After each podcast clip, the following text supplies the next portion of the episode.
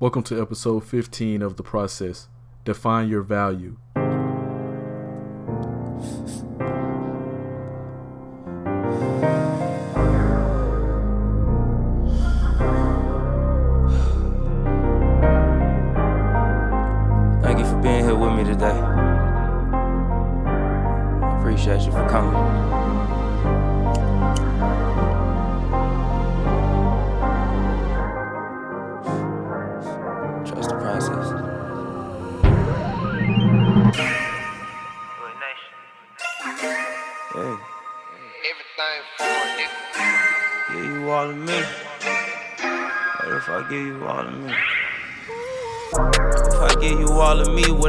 All of you? If I told you I'm anointed, could you see the proof?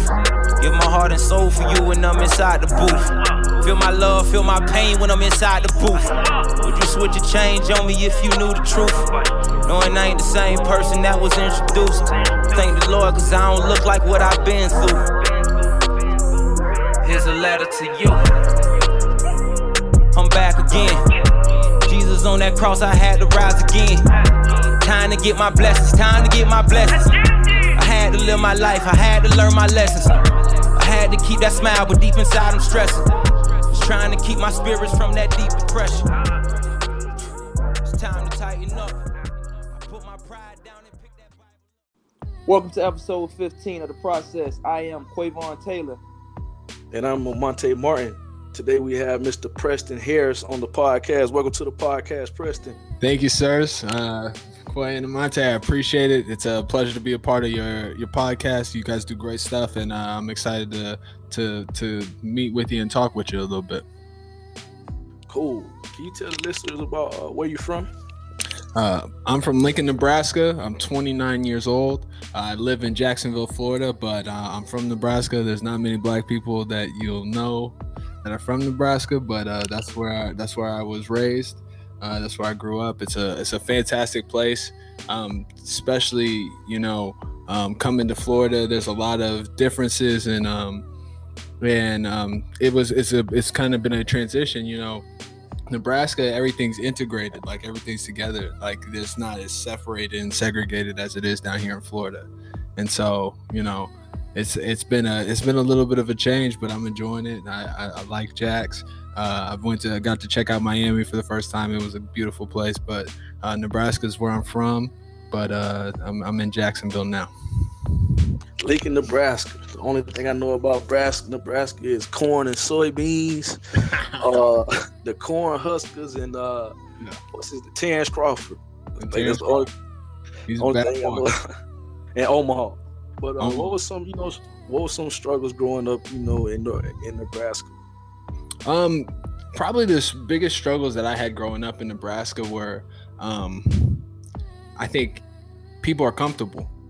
You know, there's not people are are um, they get to a certain level with their job or with their career, or they they take the steps. You know, you go to school, you go to college, or you start working right after school. You get your family, and then you're satisfied with life. And so for me, um, being in Nebraska, I was I always knew that I was built for more than um, that place offered, and so um, that was probably one of my biggest challenges. And then you know, not seeing a lot of African Americans in positions of power.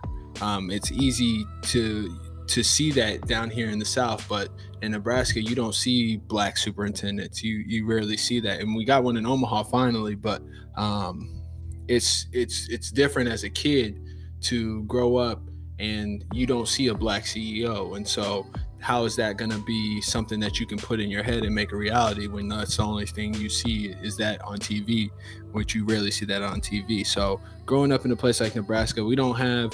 Um, I mean, Omaha, you got the gang stuff. You got you got big gang stuff in Omaha, but uh, in Lincoln, where I'm from, it's just people are just comfortable and um, and satisfied with being average, and that's not that's not what I'm about.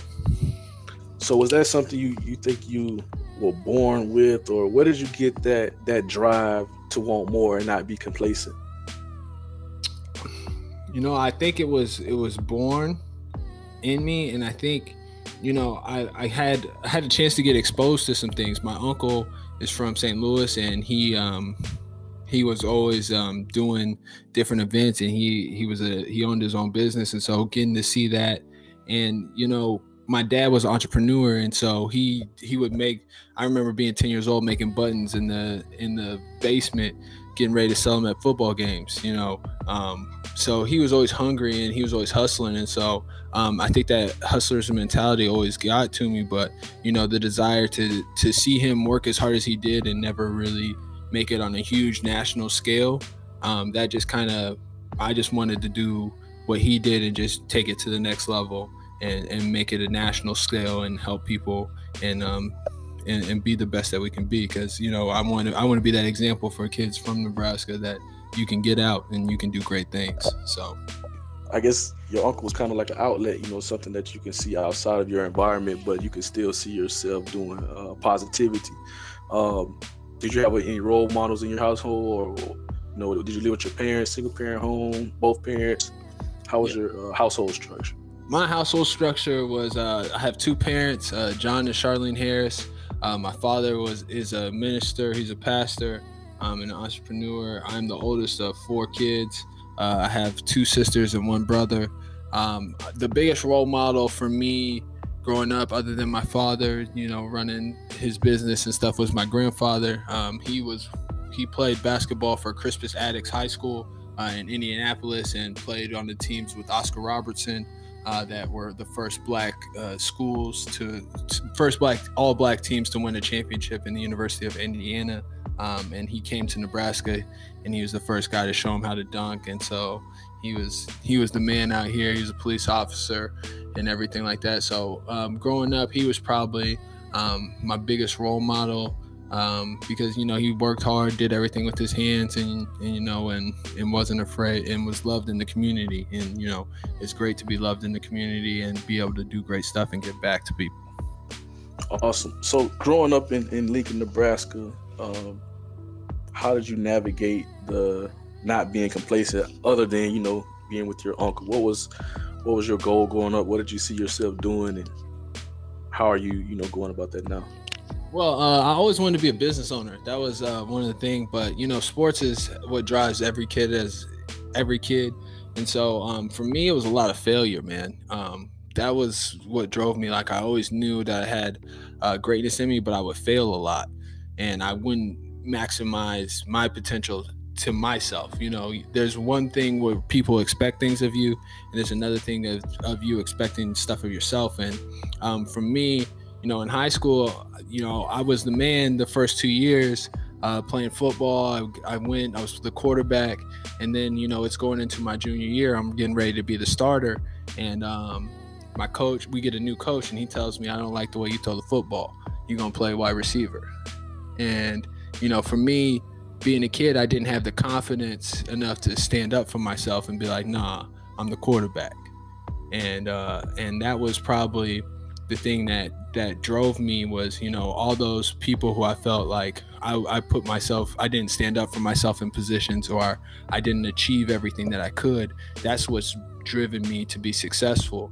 And so when I was working I went to college at Concordia University in Nebraska. I played football there. I played corner.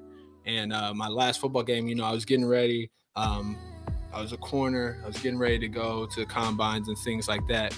And uh, my last football game, my coach, you know, they start making speeches about everybody, all the seniors and everything. And he goes, This is Preston. He's from Nebraska. And that was all he said.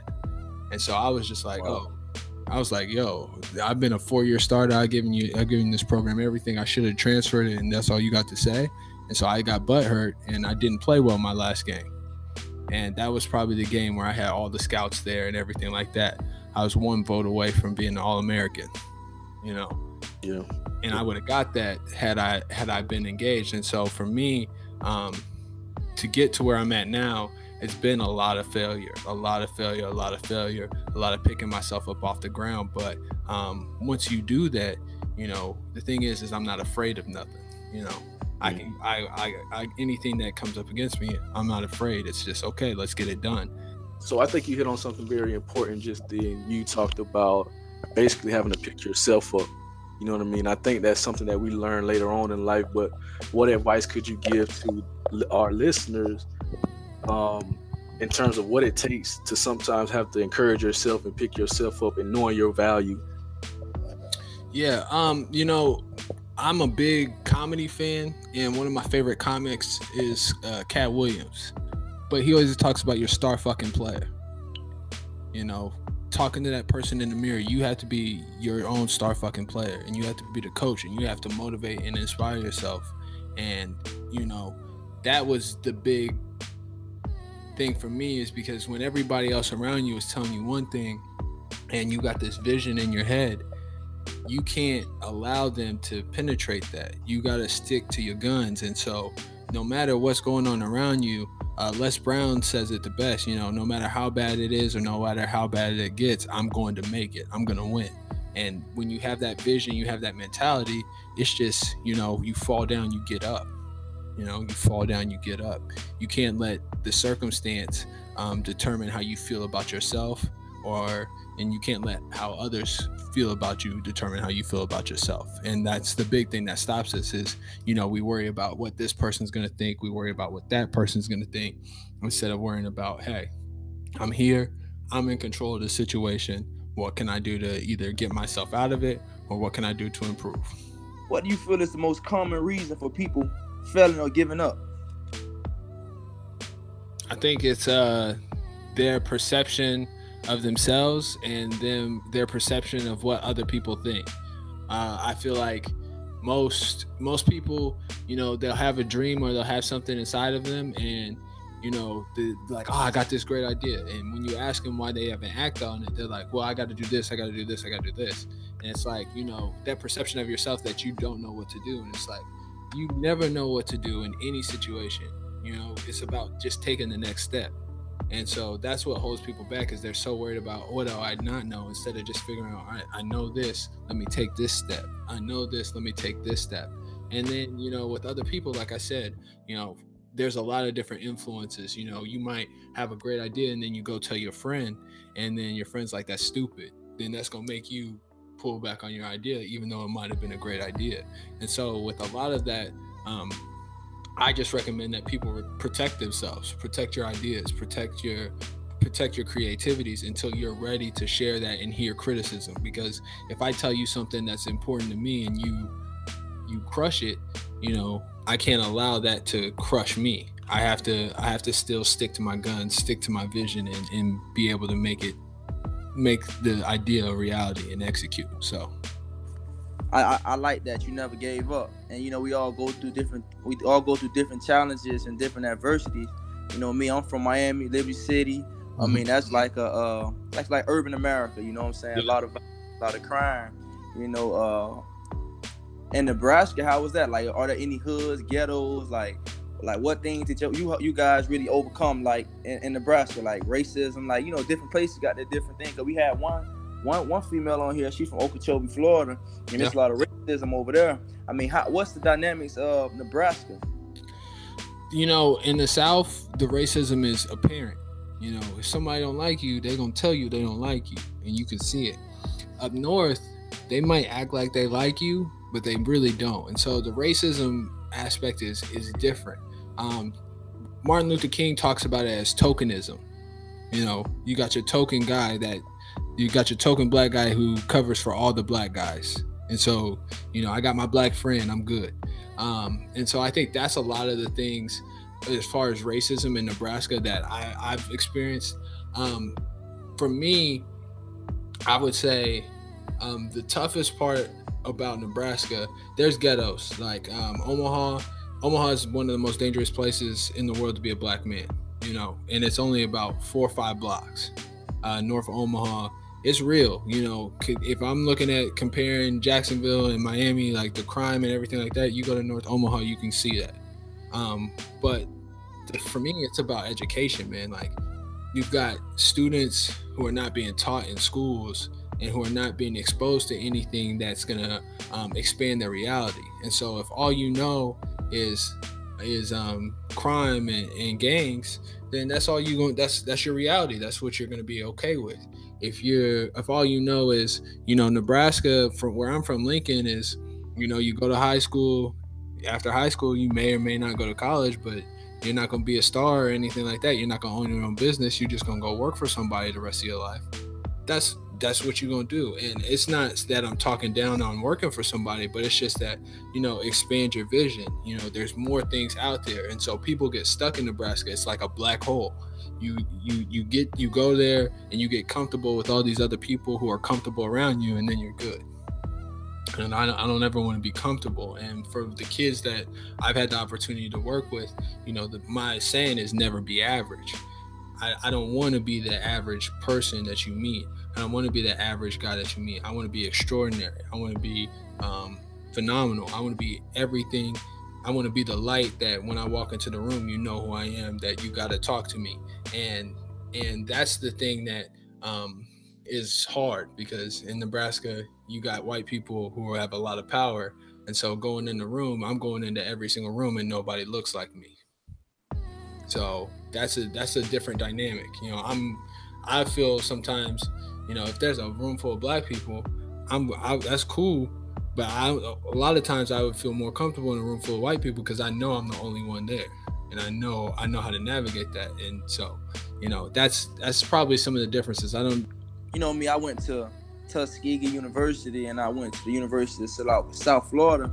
You know, um, you know, uh, I got a, a different dynamic. You know what I'm saying? Uh, being around a bunch of white people, then I had a dynamic of being around a bunch of black people. Yeah. I mean, I don't know which uh, university you went to. You know, that's what I want to get into and ask. I mean, I want you to kind of like explain your uh your college your college career. Like, you know, uh, how was how was college for you? You know what I'm saying? Like the people you were around, the the situation, the circumstances. Like, how was it? What was the atmosphere like? Uh, college was college was uh, interesting. I went to Concordia University in Seward, Nebraska. Um, Seward is about six thousand people. Um, I went from uh, extremely diverse high school at Lincoln High School in Lincoln um, to Seward, which was like there's probably about 20 black people there. Um, Lutheran College, I played football. So, you know, a lot of the time that I spent was with my teammates and with my coaches. Um, I studied education. I wanted to be a teacher. That was what I wanted to do. Uh, and it was it was a good experience. You know, we partied, we did our thing, uh, but it was a lot of self discovery. And I think um, going to Concordia kept me out of a lot of trouble because I was a pastor's kid and I felt like I needed um, to get loose a little bit when I got to college. And so being in a smaller environment uh, probably saved me lots of run-ins with the with the police. And um, you know, when I was coming out of college, that was when it w- it got real because you know I went to the NFL Combine, supplemental Combine at Ohio State. I did really well there, but I didn't test the greatest. My position drills was good, but I didn't test the greatest. And being a football player, you know, it's all about what you do on the field. And so I'm sitting there and I don't want to wait for calls. And so I worked at the group home while I was in college uh, working with students who have behavioral um, disabilities and things like that. So I was learning how to deal with um, different people, how to sell. And so at the end of my college experience, I decided, you know, I'm going to leave college early. It took me seven years to finish college. I'm going to leave college early and I'm going to go start working. And so instead of when I was coming out of college, I was supposed to be a teacher. I didn't have the grades to be a teacher and I didn't want to sit another year and a half in school without my scholarship paying for school. So I said, I'm gonna go do healthcare sales and consulting. So I left college um, in in 2013 in 2012, and I didn't end up finishing until 2014. Um, but I left college to go work. Um, got to work in healthcare sales and consulting for National Research Corporation. It's high level business sales, so you're working with CEOs of hospitals, and um, that was kind of the real thing that changed my life was being able to go fly on planes. And I had never been on a plane until I was 23.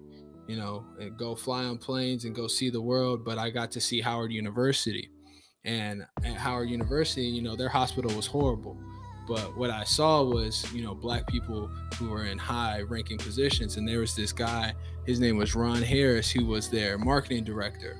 And he said to me, you know, when you guys came and met with me, I thought you were the CEO of the organization. And when he put that bird, bird in my head, like I had never really pictured that.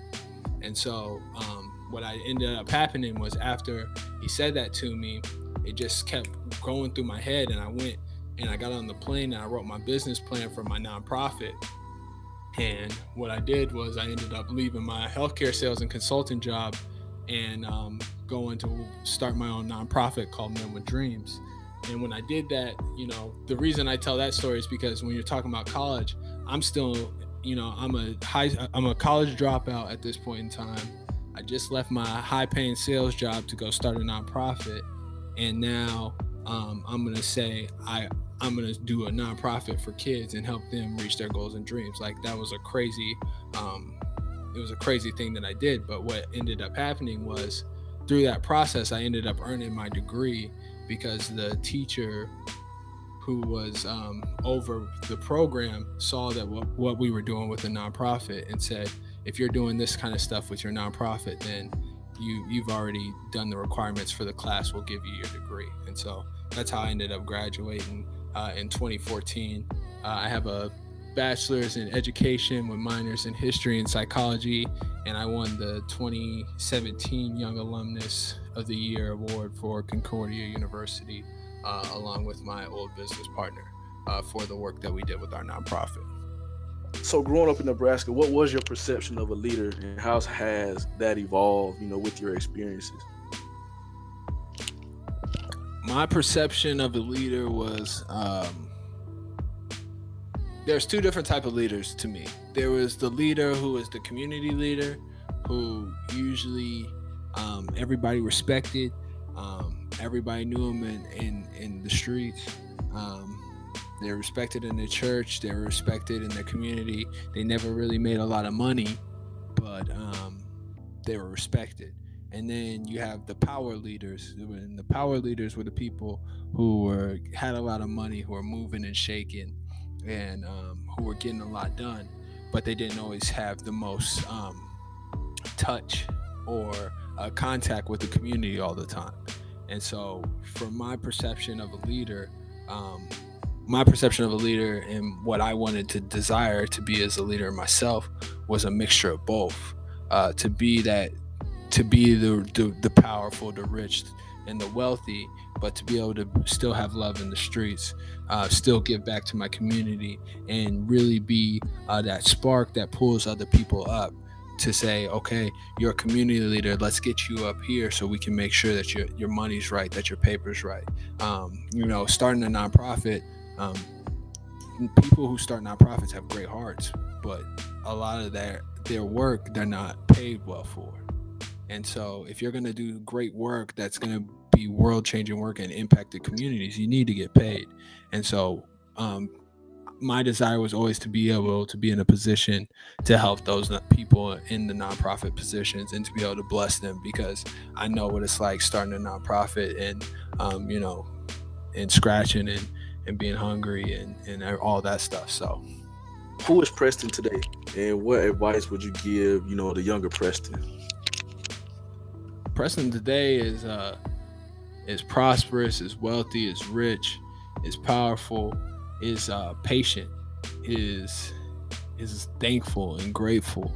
And the biggest thing that I would tell the younger Preston is uh be grateful and be patient and um examine the people that you have around you. Um I the one of the things that um, makes me unique is I talked to you about my nonprofit, but I never told you what happened with my nonprofit. Um, my nonprofit organization, we got to the pinnacle. We were in year three.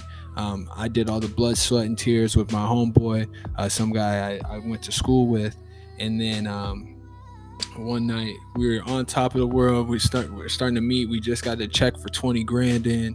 Uh, things are starting to flow right, and I get popped for a possession of marijuana ticket you know, and I'm and I'm in I'm in the car with my homeboy with my business partner right next to me. And I'm like, you know, if we both get popped, you know, you know, it, the business is gonna die.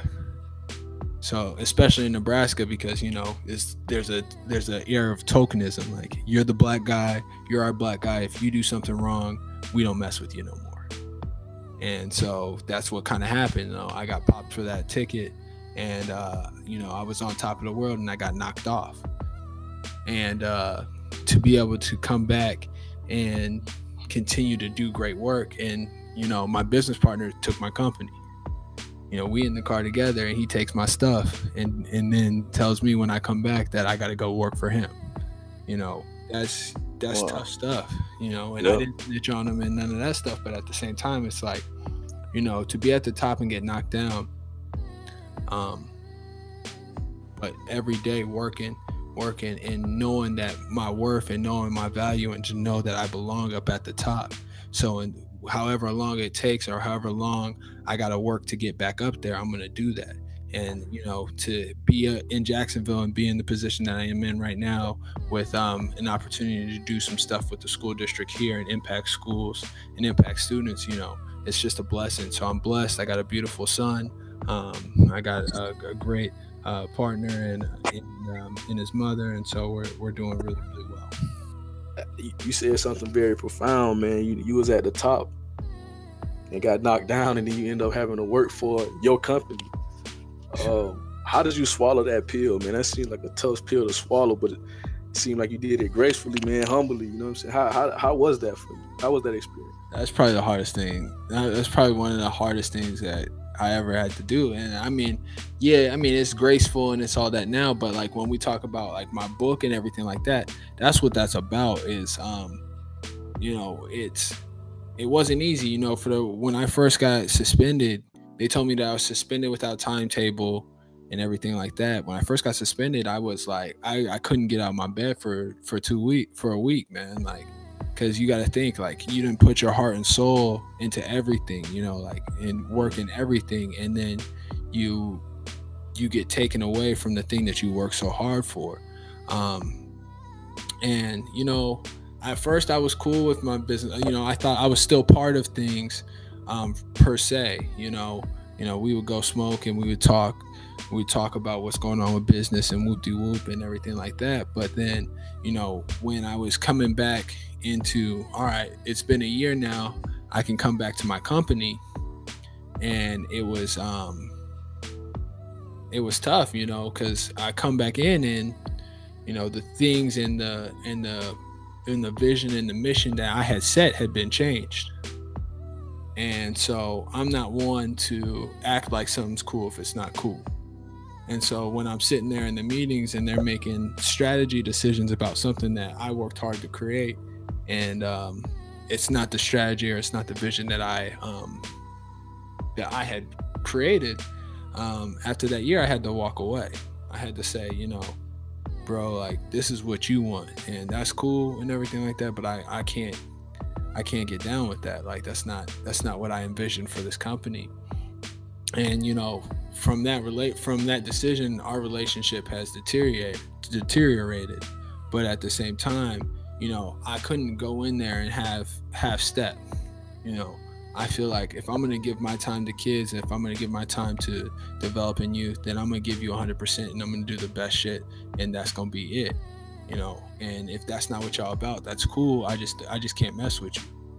You know, and so that was just kind of it. So when you say it was gracefully, yeah, like I'm at a point now where it's cool, but you know, uh, there's been times where you know it's gotten heated it's gotten um it's gotten real but you know all those experiences allowed me to come to jacksonville with experience with knowledge and had, having done that before and having been on top of the world before. And so when you're in the top of the world in nebraska and then you come to jacksonville you know you might think that it's very different but it's it's been easier being here because you know i never expected to go into a, a meeting with a black woman who's making the decision you know Yeah. that's that that was that's been a blessing to me.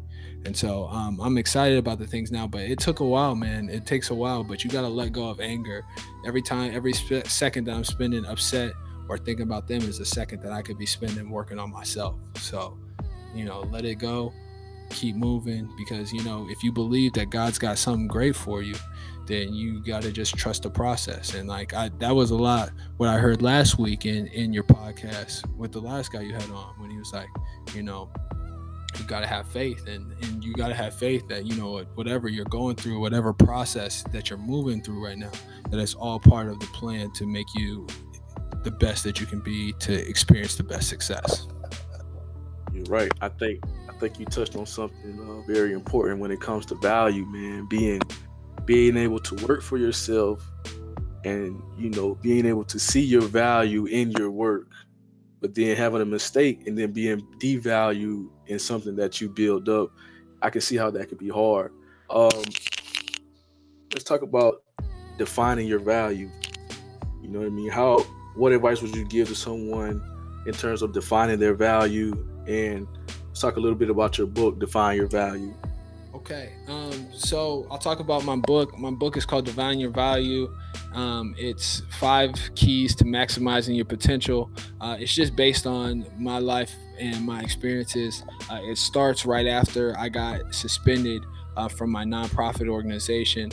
Um, and that's when I started writing it. And so, um, for me to define your value as a person, you have to have like a code that you live by. You have to have like a mantra or something that's going to drive you, or your why, which is uh, which a lot of people know. And you know, and that's got to be the thing that drives you. And my why is never be average. And so to me, that means three things. And this is the concepts that I had to come up with. You know, do your best, uh, 100% effort, 100% of the time you know investing in yourself that's what doing your best is and like investing in yourself sometimes is taking the time to read a book taking the time to watch some YouTube videos on something you're interested in, taking the time to take a risk and fail. You know, that's investing in yourself because you're the one who benefits from that. Um, the next one is you are important. And when I say you are important, it's like God created you to be you. You know, He has, He put a light inside of you and He wants that light to shine. And so what your job is is to be you and to be great at being you and not let anybody else do that. And so you are important. That means your ideas are important, your voice is important. You got to stand up for yourself. You got to speak up for yourself. And that's probably the one that I struggle with the most sometimes. Um, because you know it's easy to let things slide and my friend chris talks about standards you know standards are there to protect you and if you don't put them standards around yourself and you let them standards slip people will slip with them and that that can damage you. And so you got to have that standard. Um, so number two is you are important. And my last one, and um, you know, with uh, Quay, you was talking about Les Brown. You know, one step forward. And so you know, I don't care what happens. I don't care what the situation is. Every day we taking a step forward to getting what we want. And it might be a small step today, it might be a little big step today, but we taking a step. And when you do that every single day, there's nothing that you can't accomplish. And your value is knowing that, you know, God created you to be light. And so that's what you got to do is go out and shine that light. So, what programs and initi- initiatives do you feel should be in place for the youth to overcome and achieve their goals and dreams? You know, every youth should have a, a couple of programs that I think um, are necessary. And I'm going to give you one for each level. Um, for elementary school students, every student should be able to read proficiently by fourth grade, by the start of fourth grade. Uh, the reason why that's important is because reading is fundamental. And at fourth grade, you start reading to learn. And so, like grades kindergarten through third grade, you're learning to read. You know, that's what your job is. At fourth grade on, you're reading to learn. And, you know, every kid without that opportunity to learn how to read and read proficiently, they're on a pipeline to prison. And so, number one for edu- for elementary school, every kid should read by fourth grade. That's one program. Number two, for middle school students, they need to do middle school passion and discovery. After school programs for middle school students are, are huge. In middle school, the mind is so um, fresh and so new and it can be molded in so many different ways. And so if you have the opportunity to take that mind and to put it on a trajectory and put it on a path of success and passion and maximizing your potential, that's exactly when you need to do that. So middle schoolers should all have an after school program. And then high school, high schoolers need a, a positive role model. And for us, we do that through after school programs, through the work that I do uh, with the leadership development series. Uh, high schools, that's where um, it's a breeding ground for a whole bunch of different things. You know, it can be a breeding ground for gangs, it can be a breeding ground for excellence, it can be a breeding ground for kids, you know, a lot of different things. And for high school students, especially in the state of Florida, uh, since I've been to Jacksonville, there's some great high schools here. There's bigger high schools than I've ever seen, but there's also high schools that have 11% proficiency rates in math and 21% proficiency rates in readings, but that yet they graduate 92% of their students. Like that, where do they do that? So, what we have to do is we have to refocus on our education and especially in our high school and go get those kids back and just say like hey you got some talent in you let us help you get that talent out let us help you accomplish whatever you want to do. And so that's what my after school our after school program does. Uh, it's called the Leadership Development Series. I work on it with uh, two gentlemen, Christopher Chandler and Ben Himmelreck. Uh, it's just designed to help high school students maximize the the talents that are inside of them, and and really um, start working on it every single day. What their dream is, you know, if you can create a safe environment where kids can come and be themselves and work on their dream and ask questions because they really a lot of them really have questions but they don't know um, the right place to get the information. And if they start going to their friends they may get wrong information but we, we've got to be able to be that resource for those kids so that they can have somebody to go talk to. And you know we got kids shooting up schools you know that's not right and to me, that's just a cry for help. They're just asking for somebody to come talk with them, to ask them how their day's going, to ask them what they want out of life. And so we need to be the ones to to do that and to be that light because you never know uh, what what who you can save and what you can save. And every time you turn on the light, you know you're changing a family, you're changing a community. And so that's why after school programs in high school to help those kids figure out where they want to go with their lives is incredibly important. It is important. It's very important. You're also able to tap into the educational system where you're not trying to, you know, in education is remember and regurgitate information. Yeah. But the approach you all are taking is more so let's tailor the education program to, you know, what you see in your future and what you want to achieve. You know what I mean? And I think that's very powerful because you're giving the keys to education to the youth. You know what I'm saying? And I think that is very, very important. Um, yeah, I think you're absolutely right. Because like when I was in school, like I I underachieved because nobody told me why I was there. Like nobody tells you what you're learning this for, how to input, how to use it. And so if you got somebody to tell you, you know, this is why you're learning this. This is what you're supposed to do with it. Mm-hmm. You can be more effective. And black media and black and black culture needs to get back to education, man. Like, you know, it's cool. I mean, the ratchet shit is is is cool for a while, but like at a certain point in time, like we sending so many kids to jail. Yeah. So many people are going to jail or dying. Like at a certain point in time, like enough is enough. You, you need to get tired of it. And like that's that's probably my biggest frustration with black culture and black community is like, you know, we got people who are supposed to be heads of our community, but yet they got talk shows and they got platforms for people to come in and talk, but yet they don't talk about stuff that matters. Exactly. You know? And so like that's why I respect what you guys do so much with your podcast because this is the stuff that matters. This is the stuff that's going to make a difference. And so, you know, I appreciate I appreciate you you reaching out and allowing me to be a guest on your show. So, uh Preston, we appreciate all the work you're doing in Jacksonville. we we appreciated your transparency, um, you know, just being open and real with us because I think in order to make change in anyone, you have to be real with yourself. Um, and so we appreciate that. Do you have any lasting words that you want to leave with the listeners? The last words that I want to leave with the listeners are um, take the time to explore the greatness that's within you. Take the time to affirm yourself and build yourself up. Take the time to be grateful for the things that you have. Um, in that you're breathing. Take the time to plan and see and feel your success, and then take the time to go get it. Um, and once you take the time and you start to see and feel and live that success, go back and go get somebody else. Because you never know who's watching and you never know who who will be sparked by your story. And You know, I feel like I don't know if you guys saw the Will Smith movie um, on Netflix, that Bright movie. Some people really Oh yeah, it. yeah, some people really hated it. I liked it. I like it too. I thought they just didn't show the hood version of, of our, our side. Mhm.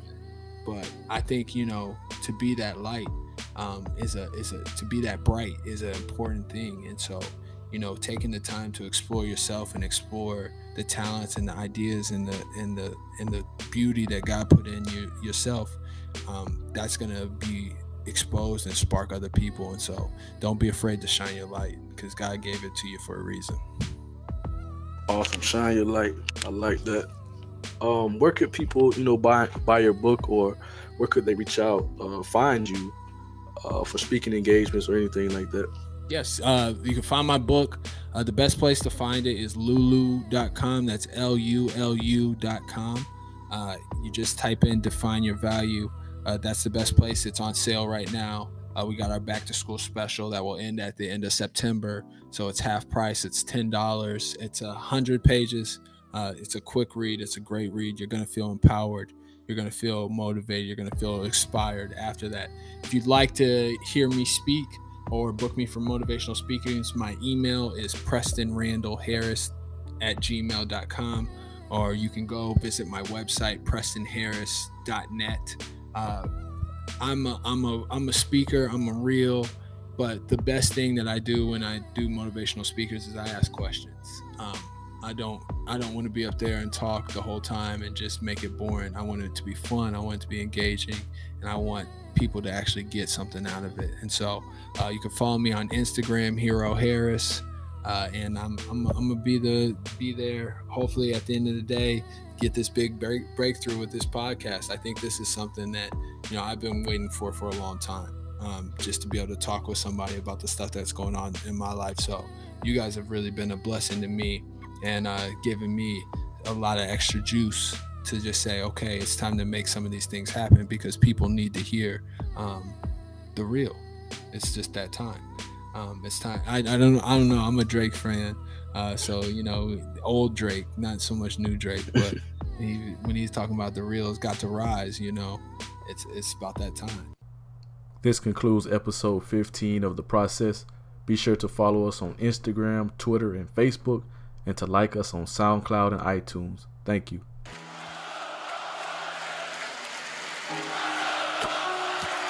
And they're chanting, trust the process. Trust the process. Trust the process. I think the main thing for me was trying to decide on who am I and like what I want to be and how I want to be remembered. Like that was my thing. Right? You know, oftentimes I think about like my legacy and like the mark that I want to leave, not only on the industry but the effect that I want to leave on people.